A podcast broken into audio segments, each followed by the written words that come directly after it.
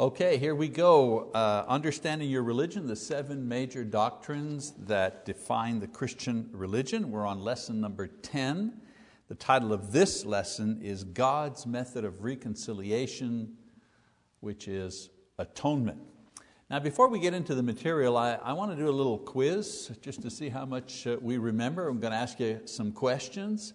And uh, on your worksheets, you, uh, you have some lines there where you can write the answers down. We're going to do it real quick and then I'll give you the answers back and then we'll move into our, to our lesson. All right, question number one Name the three major doctrines in the Bible that we have studied so far. All right, three major doctrines that we have studied so far. Three major doctrines we've studied so far. All right, number two, answer yes or no to each of these statements. First statement God knew in advance that those in Christ would be saved. Yes or no? God knew in advance that those in Christ would be saved. Yes or no? Next question. God chose in advance some for eternal life and some for destruction. Yes or no? God chose some in advance for eternal life and some for destruction. Yes or no? Next question original sin refers to the first sin ever committed. Yes or no? Original sin refers to the first sin ever committed. Yes or no? Um, next question uh, Man controls his destiny. Yes or no? Man controls his destiny. Yes or no? And then one other question name any three sub doctrines mentioned in connection with the major doctrines of these lessons. So, any three sub doctrines that we've talked about in relationship with the major doctrines that we have mentioned. Three of them, if you can remember. Okay? Now, I'm not giving you a lot of time to do this. Like I said, it's just a pop quiz, get the juices flowing. You know. Um, all right, so let's, let's give the answers real quick. Number one, name the three major doctrines in the Bible that we've studied so far. So, inspiration, the inspiration of the Bible. Secondly, the divinity of uh, Christ, right?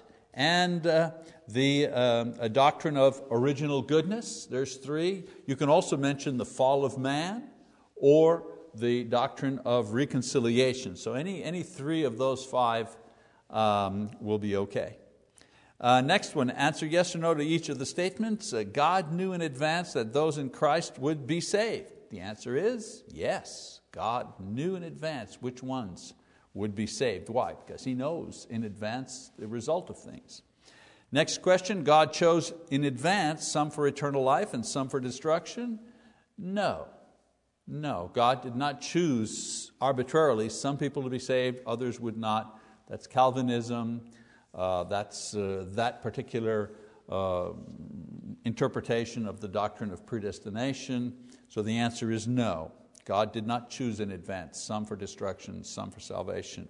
Uh, original sin refers to the first sin ever committed.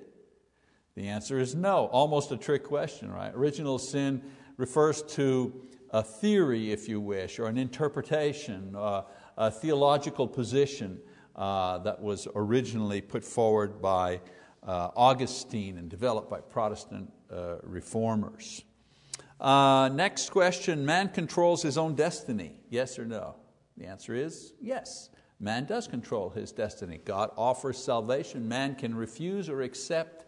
He still has the ability to choose. Even though his nature is, is weakened because of sin, uh, he still has the ability to understand the gospel, to believe the gospel, still has the ability to say yes to God or no to God.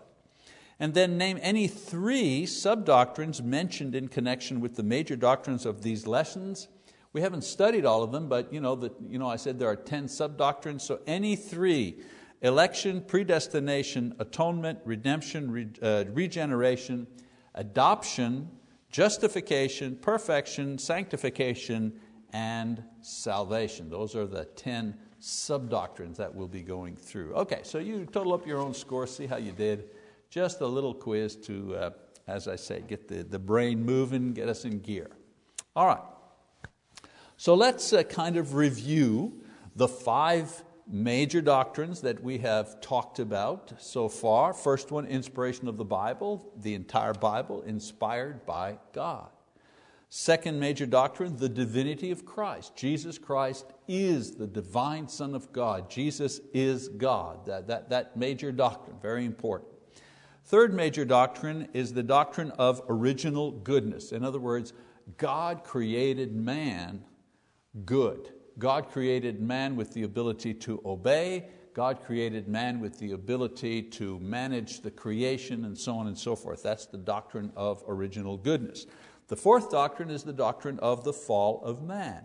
Man fell because of his disobedience to God.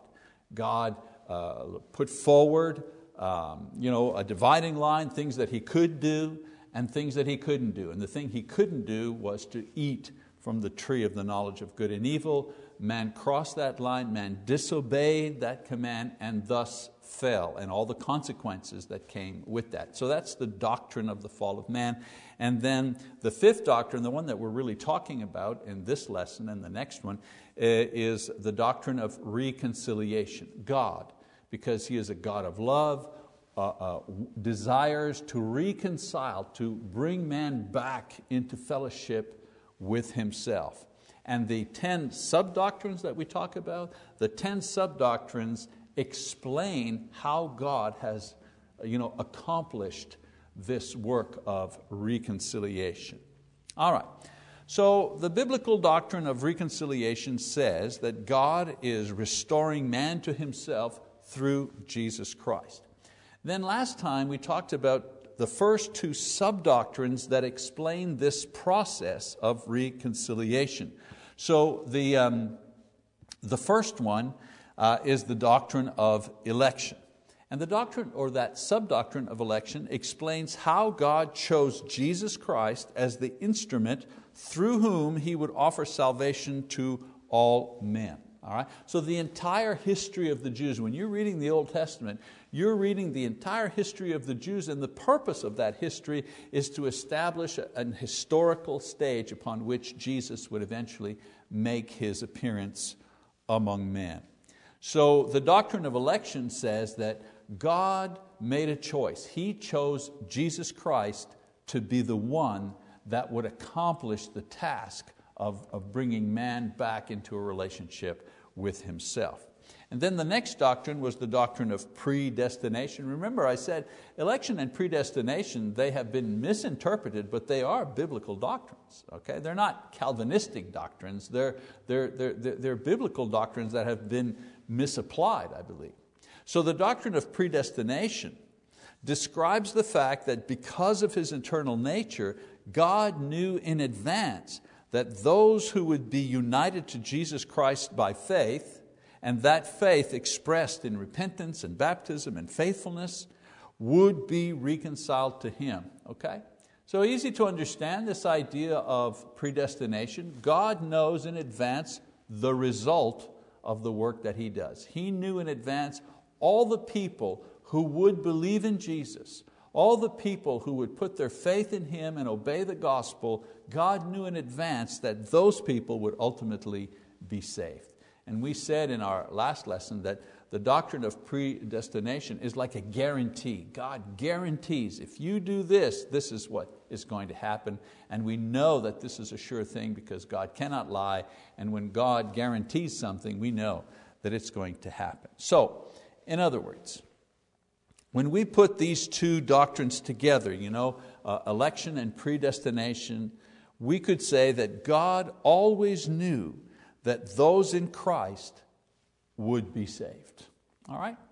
Now, I also mentioned that the value of our movement, you know, the restoration movement, the churches of Christ, the value of our movement is that this is where the, uh, the, these biblical doctrines were rediscovered, re examined, and retaught to the masses. So you're wondering, well, you know, what's what the churches of Christ, what's that all about? Well, historically, we began rethinking these things and representing to the world the idea that all men have the opportunity to be saved, not just some. And all men could respond uh, to the gospel and be sure of their salvation. All right, so in today's lesson, we're going to study the third subdoctrine, uh, which is the doctrine of atonement.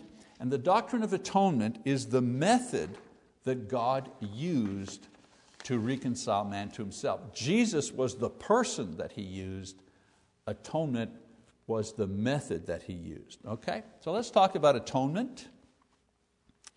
Atonement, the word atonement, English word, comes from a Greek word which means to reconcile or to cause a change or an exchange. In other words, a change on the part of one party induced by the action on the part of another party. Okay? Now, in the Bible, the doctrine of atonement refers to the death of Jesus Christ as the means by which God and man became reconciled or were uh, uh, brought back together or restored to a state of friendly relationship. So, God changes his attitude towards man because of what Jesus Christ has done. So God chose Jesus to accomplish the atonement. And here's how the atonement works. First of all, there's a problem.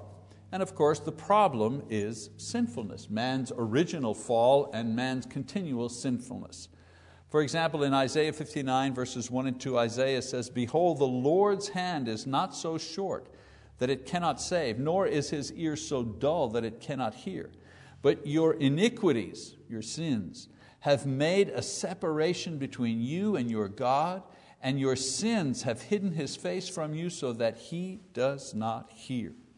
So the problem with mankind is sinfulness. Sinfulness, disobedience produces estrangement between God and man. And I'll give you an example how estrangement works.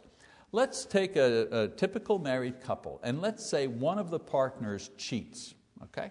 Someone commits adultery, has an affair, and so on and so forth and it's a secret for a time, but eventually it comes out. Okay? The, the, the wife or the husband, whoever the innocent person is, finds out about this, and they talk about it, and they, you know, they're trying to work it out. You ever notice in those type of relationships, boy, a, a wall seems to begin to build up there, right?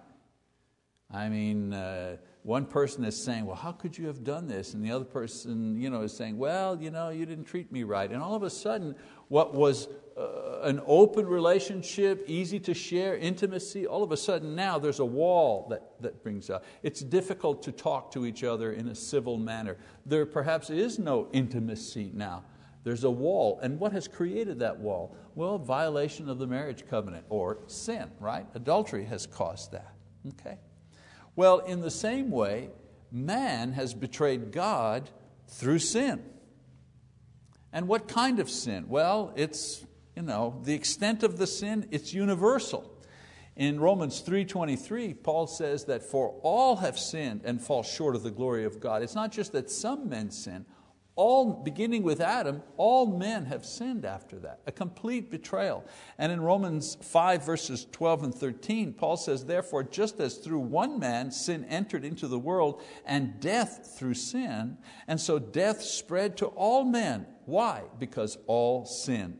For until the law, sin was in the world, but sin is not imputed when there is no law. So this, the extent of sin, the extent of the betrayal is universal. There's a wall between God and all men, all mankind, because of sin. Now, what is the, what is the result of all of this?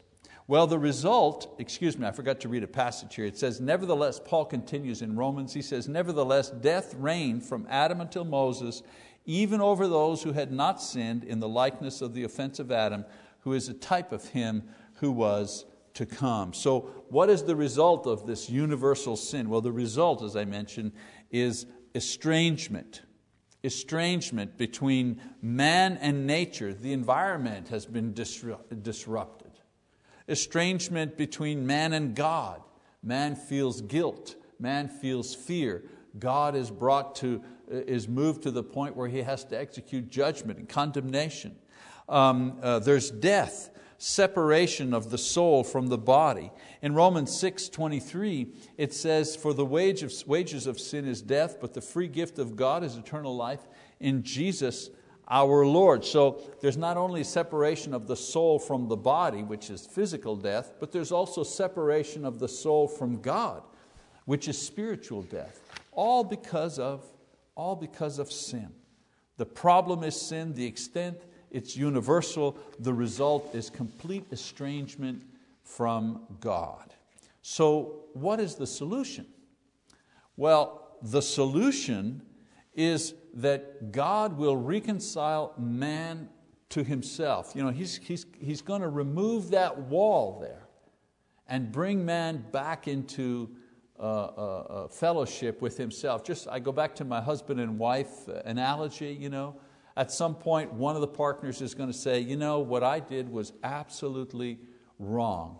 And I ask your forgiveness because I've, I've sinned or I've, I've, you know, I've, I've broken our vows together. And it was my fault, I was selfish, and so on and so forth. And then they begin to talk. And then the, the, the guilty one uh, says, You know what? I, I'm willing to go to counseling because I love you and I, and I want our marriage to work and I'll do whatever it takes you know, to save this. And the other person says, Well, you know, you're not completely guilty either, you know, me too, maybe there are things I can do. And so, you know what I'm saying? If people begin to be reconciled slowly but surely, they're bringing that wall of estrangement down so that they can once again speak with one another and be happy together and have intimacy together.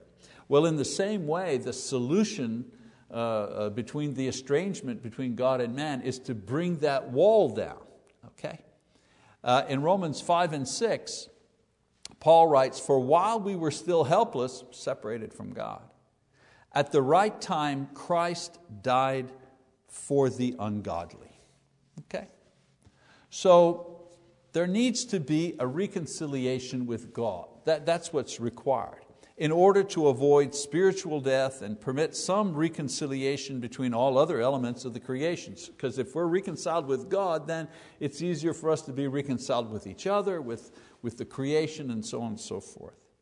The death on the cross by Jesus that Paul is talking about is the action that brings about the change in God's relationship with sinful man. In other words, what God uh, uh, did changed what God felt or how God viewed us, sinners. So the key question here is this why not just forgive or destroy everybody? You know, I mean, God has the power to do, but why not just say, you know, I did, you, you are wrong and you people are sinners, but you know what, I'm just going to forgive you. Or the opposite, you know what, I'm tired of you, I'm just going to destroy you all. Because God is sovereign. I mean, who's going to question? Who's going to be around to question him if he decides to, you know, eliminate the entire human race? The answer here is that the problem with either of these solutions is found in God's character. He is perfect and He's also perfectly balanced. For example, His perfect sense of uh, uh, uh, an execution of justice requires that His laws be obeyed and the natural consequences of disobeying His laws be allowed to happen. So God is, on one hand, is perfectly just. The laws that He have made, they have to be obeyed. And the consequences of breaking those laws, well, those consequences have to be met. So a core law revealed in the Garden of Eden said that disobedience leads to separation from Him, which is death. Let me read that in Genesis 2 16, 17. It says, The Lord God commanded the man, saying, From any tree of the garden you may eat freely, but from the tree of the knowledge of good and evil you shall not eat, for in the day that you eat from it, you will surely, surely, He said, die. So that's a core law. And if God simply changed the law or suspended its consequences, it would not be perfect as far as justice is concerned. He makes a law, he can't just you know, change the law or skip the law and be perfectly just.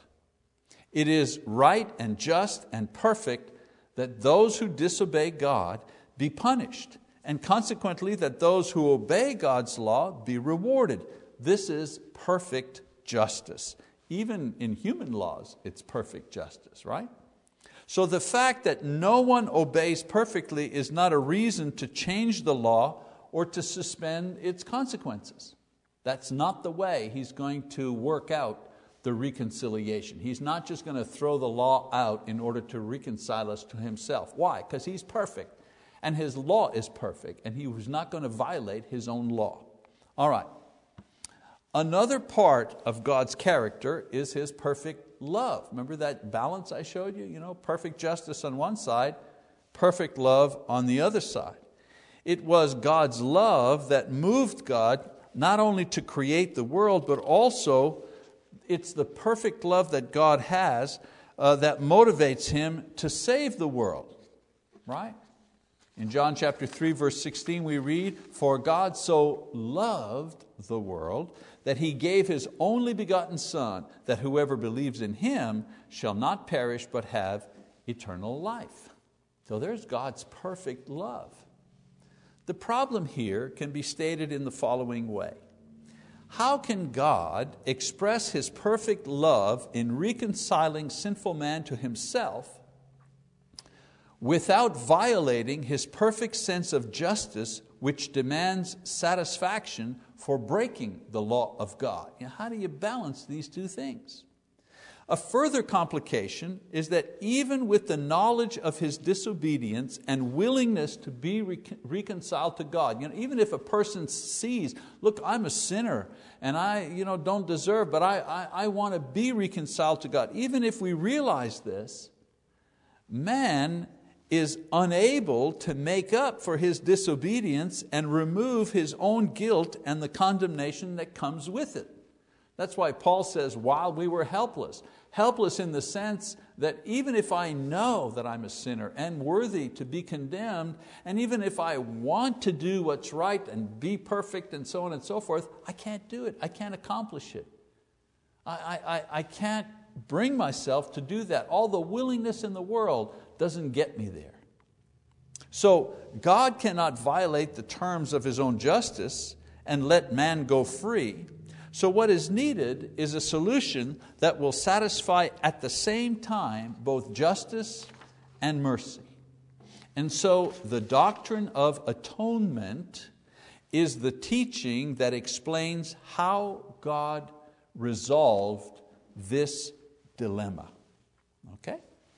So now, remember we said the problem was sin, the extent universal, the result, estrangement from God. The solution, to be reconciled to God. The method that God used to solve this problem is referred to as atonement. Let's read 1 Peter chapter 2, verse 24. It says, and he, here is referring to Jesus, he says, and he himself bore our sins in his body on the cross so that we might die to sin and live to righteousness for by his wounds you were healed. So, in this short verse, Peter summarizes the doctrine of atonement. Jesus offers himself up as a sinless sacrifice to pay the moral debt of all men. Okay? That's the idea of the atonement. I'll repeat again. Jesus offers himself up as a sinless sacrifice to pay the moral debt of all men. So let's break it down. Let's read Romans 6 here, verse 23 again. It says, For the wages of sin is death, but the free gift of God is eternal life in Christ Jesus our Lord. Jesus' sacrifice satisfies God's perfect justice because the payment for all sin is made. And so the law that requires a price to be paid for disobedience has been satisfied once and for all time. Disobedience causes death, and a death has now been offered to pay the moral price. All right, let's read uh, 1 John 4, right? Here, John is saying, By this the love of God was manifested in us that God has sent His only begotten Son into the world so that we might live through Him. In this is love, not that we loved God, but that He loved us and sent His Son to be the propitiation for our sins. And so, God's perfect love is also satisfied in that He offers His own Son as sacrifice in order to rescue us from condemnation and death. Justice is satisfied, you know, a death is offered, a perfect life is offered to pay for the sins of man. Love is satisfied. God's love for us, instead of us having to pay that price, He sends His own Son to pay that price. That's His expression of love. So, in the cross of Christ, we see the perfect balance of God's justice and God's mercy working harmoniously in order to bring about reconciliation. Remember, that's what it's about. The death of Jesus on the cross, this is the action which satisfies God's justice and the debt we owe for sin. It is also the thing done that changes God's attitude from one of condemnation to one of forgiveness towards sinners. Because of what Jesus has done, God changes His attitude towards us. Before, His attitude was, I will judge you and then I will condemn you based on my judgment. Now, because of what Jesus has done, God changed attitude towards us from one of judgment and condemnation to one of reconciliation. Sinner, you may now come home. You know, uh, faithful Son of God, you can come uh, to the Father. So, unless the debt or the justice is satisfied, there can be no forgiveness and Jesus pays that debt. He makes the atonement.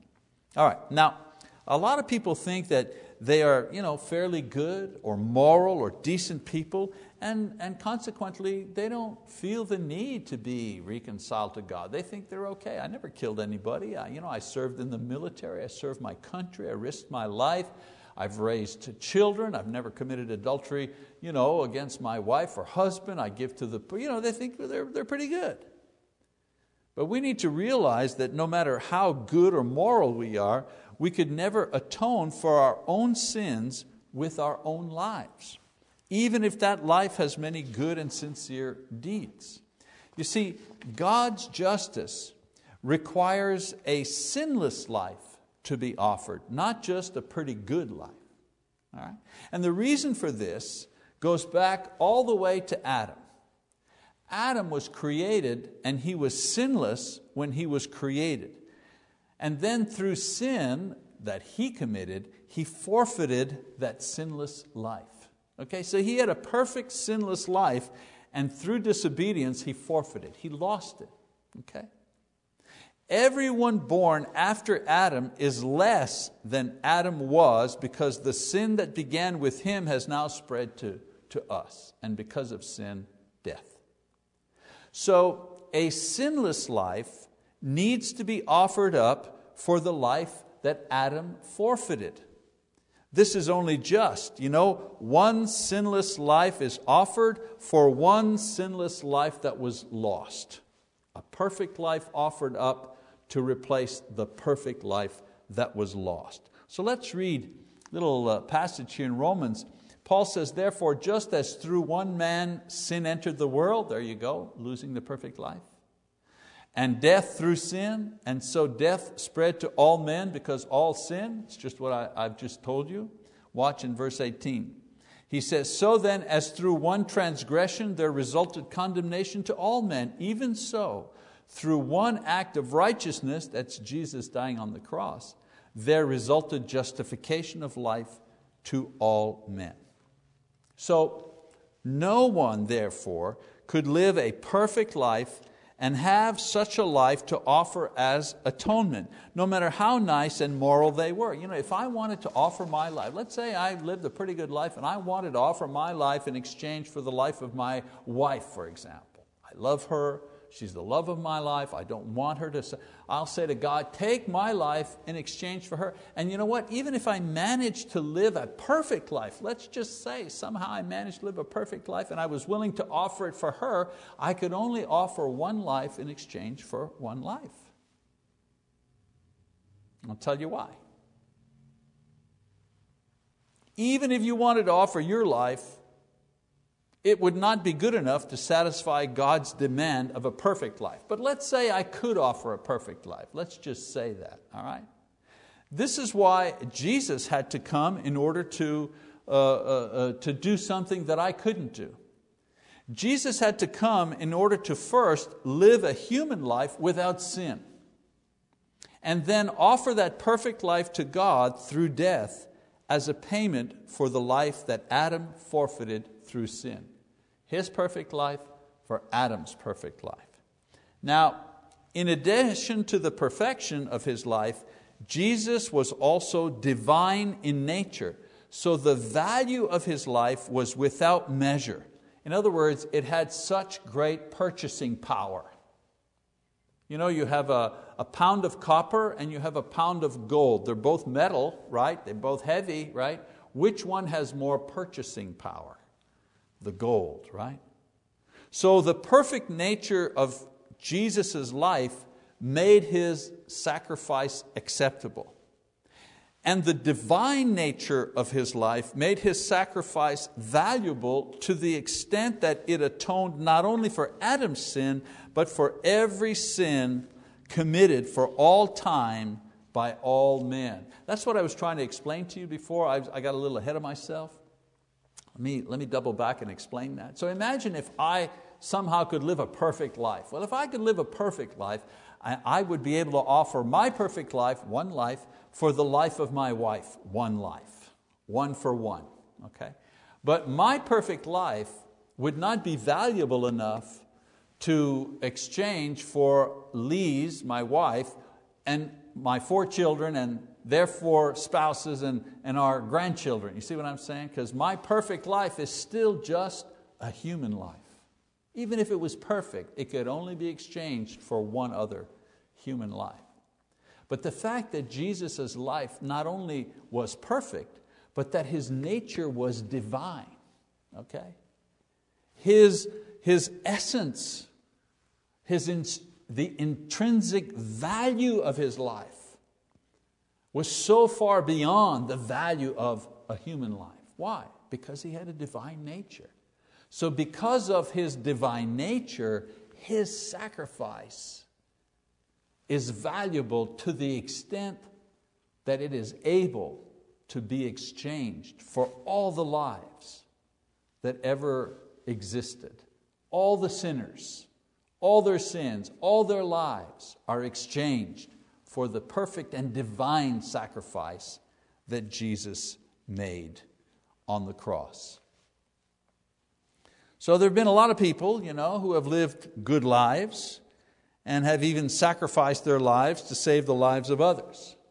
But let's remember that as far as the atonement is concerned, only Jesus has both a perfect and divine life to offer God in exchange for the souls of all men. All right, we're going to stop here. I want you to hang on to your notes there because we're going to continue. This is a two part, too much material to actually you know, cram into just one, uh, one lesson. So we're going to continue with part two of the atonement in our next, in our next lesson and move on to see the results uh, of the atonement. And then we'll also tackle some of the other sub doctrines in this uh, particular section. Okay, well, so thank you for your attention. We'll see you next time.